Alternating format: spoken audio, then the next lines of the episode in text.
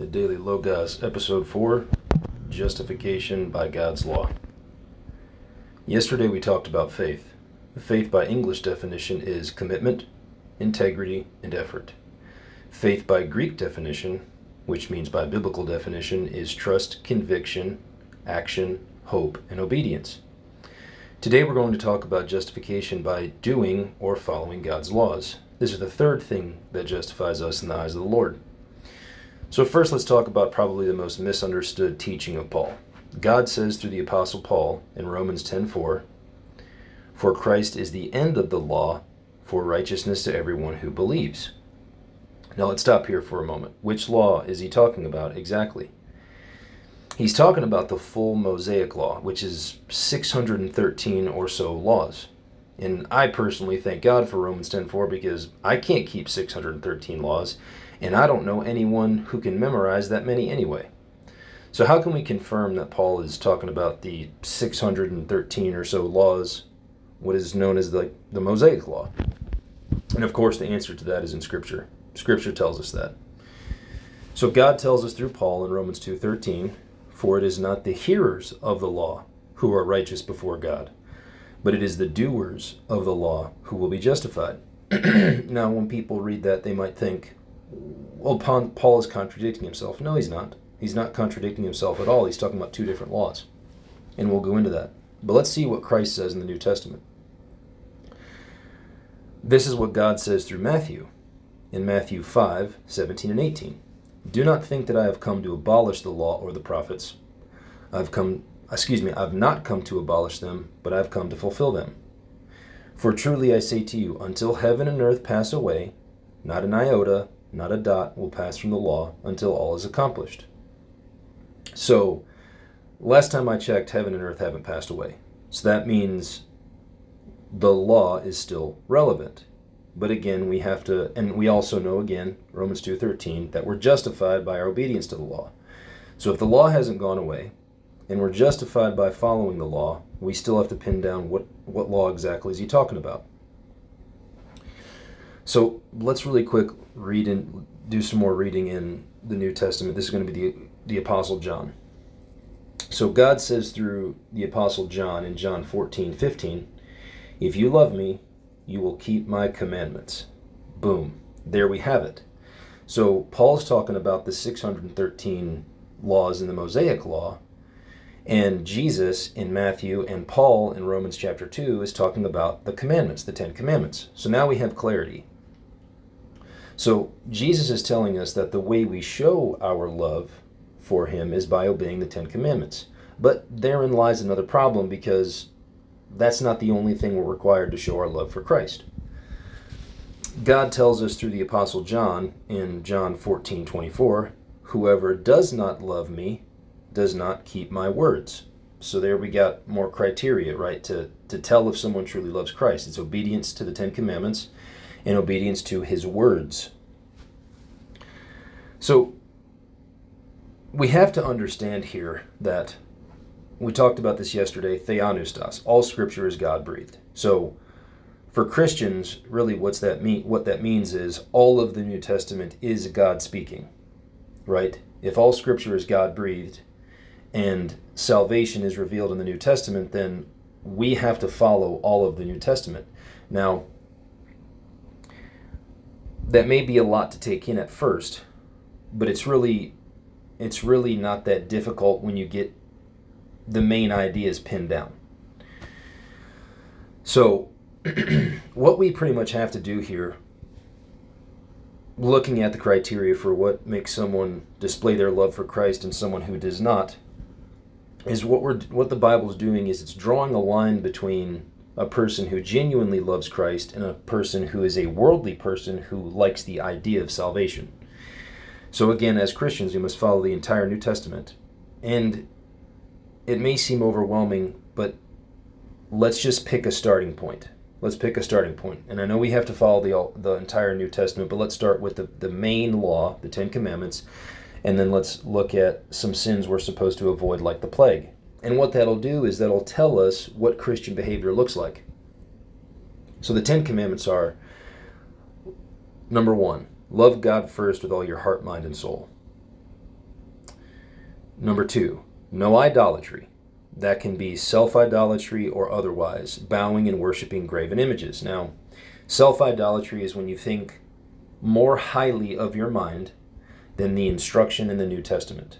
Okay, so when you're making your own rules, that's self idolatry. When you go by God's rules, that's honoring His commandments and His words and God's written word. Now, some people take the second commandment as like if I have a picture of Jesus in my home, that is a graven image. Well, if you look into Exodus and Deut- Deuteronomy, it's a graven image is like a carved image that you're bowing down or worshiping. So there's a little bit of a split in the Christian community.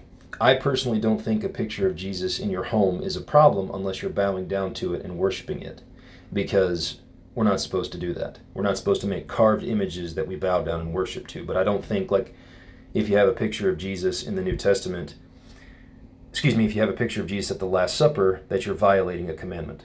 So, and theologians will disagree, but self idolatry and false idols are completely different than having a picture of Jesus to remind you of who he is and what we are to do for him as Christians.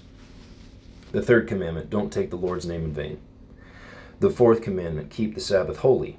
So there's supposed to be a day, and Paul says don't worry about the exact day, just dedicate a day to the Sabbath, which is to rest from labor, to take a break, and to do exactly what God did after He created everything, right?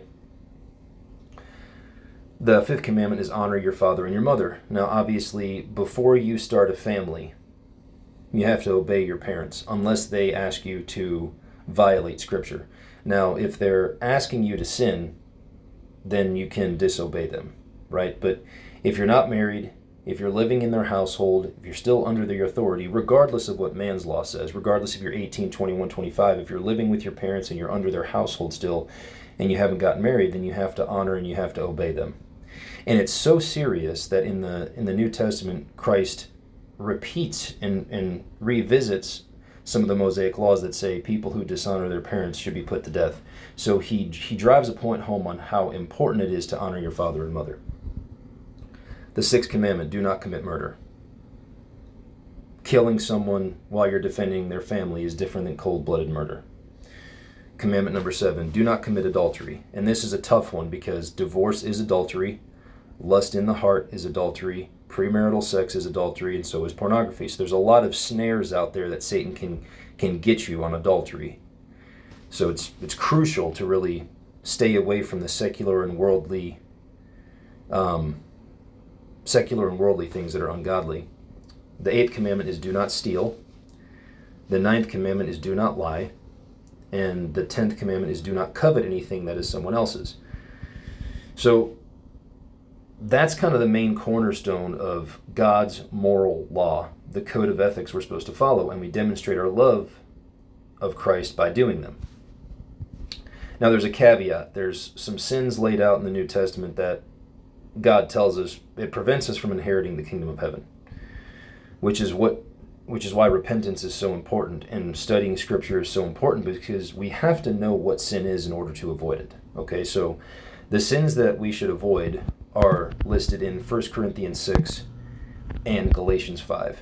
Now, I'm not going to go into every single one. I'm just going to name a few in 1 Corinthians 6 because that one's easier to understand and Galatians 5 is harder because you have to kind of pin down the exact meaning of the words to make sure you're understanding what sin is. So let's just focus on 1 Corinthians 6 as the sins we should avoid like the plague.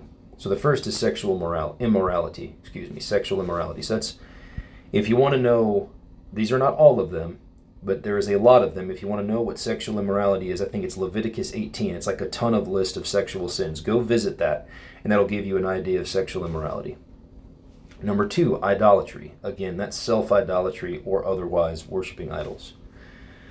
Number three, adultery. We've touched on that. Number four, homosexuality. And this is where people, you have to understand as a Christian that God says homosexual will not inherit the kingdom of heaven. But there's a difference between struggling with being attracted to the same sex and avoiding homosexuality and still pursuing righteousness in Christ. Discipline is the difference between a homosexual um, attraction versus actually committing homosexuality. Number five, stealing. Number six, greed. Number seven, excessive alcohol consumption or drunkards. Number eight, revilers. So this is kind of hard because it's like, well, what exactly is reviling? If you look at the etymology of the, of the word reviling, which is the exact same word in the in the Greek manuscripts, by the way, so the translation is perfect. Um, it's like an insult. It's to insult, to taunt, to vilify, or to assail, assail someone. So it's kind of like verbally attacking someone, taunting them, insulting them. That's what it means to revile. And that's different than rebuking, right? Like if you're rebuking someone who calls themselves a Christian or you're offering reproof and you're saying, hey, this is, the Bible says we're not supposed to do that. You're, this is what you are doing and this is what you should not do. That's not reviling. Uh, rebuking and offering reproof is not reviling. Number nine, swindling. And that means to obtain money or property by fraud or deceit. So there's 1 Corinthians 6, nine things that we should avoid like the plague.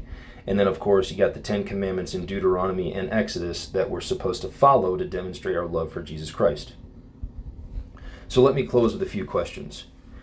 Should we be so foolish as to think God ever changes? Obviously not, right? God does not change. Should we be so foolish as to think God's standards for morality ever change? Of course not. God's standards are always going to be God's standards. The only thing different is the 613 Mosaic laws in the Old Testament versus all instruction in the New Testament, or all commands in the New Testament for that matter, because if Jesus is Lord, when he tells us to do something, it's a command. It's not a suggestion. It's not negotiable. It's not an option. So we are under the authority of Scripture all through the New Testament as Christians. So, if someone seeks to be justified as a Christian and to grow as a Christian, they must follow the Ten Commandments. We've got to avoid the sins in 1 Corinthians 6 like the plague. We have to avoid the sins in Galatians 5 like the plague. And that's a good starting point. That's a short and easy study that can kind of point you in the direction on how to love God with all your heart, mind, and soul, and how to seek to be justified on Judgment Day. I hope everyone has a great day. Fight the good fight. God bless.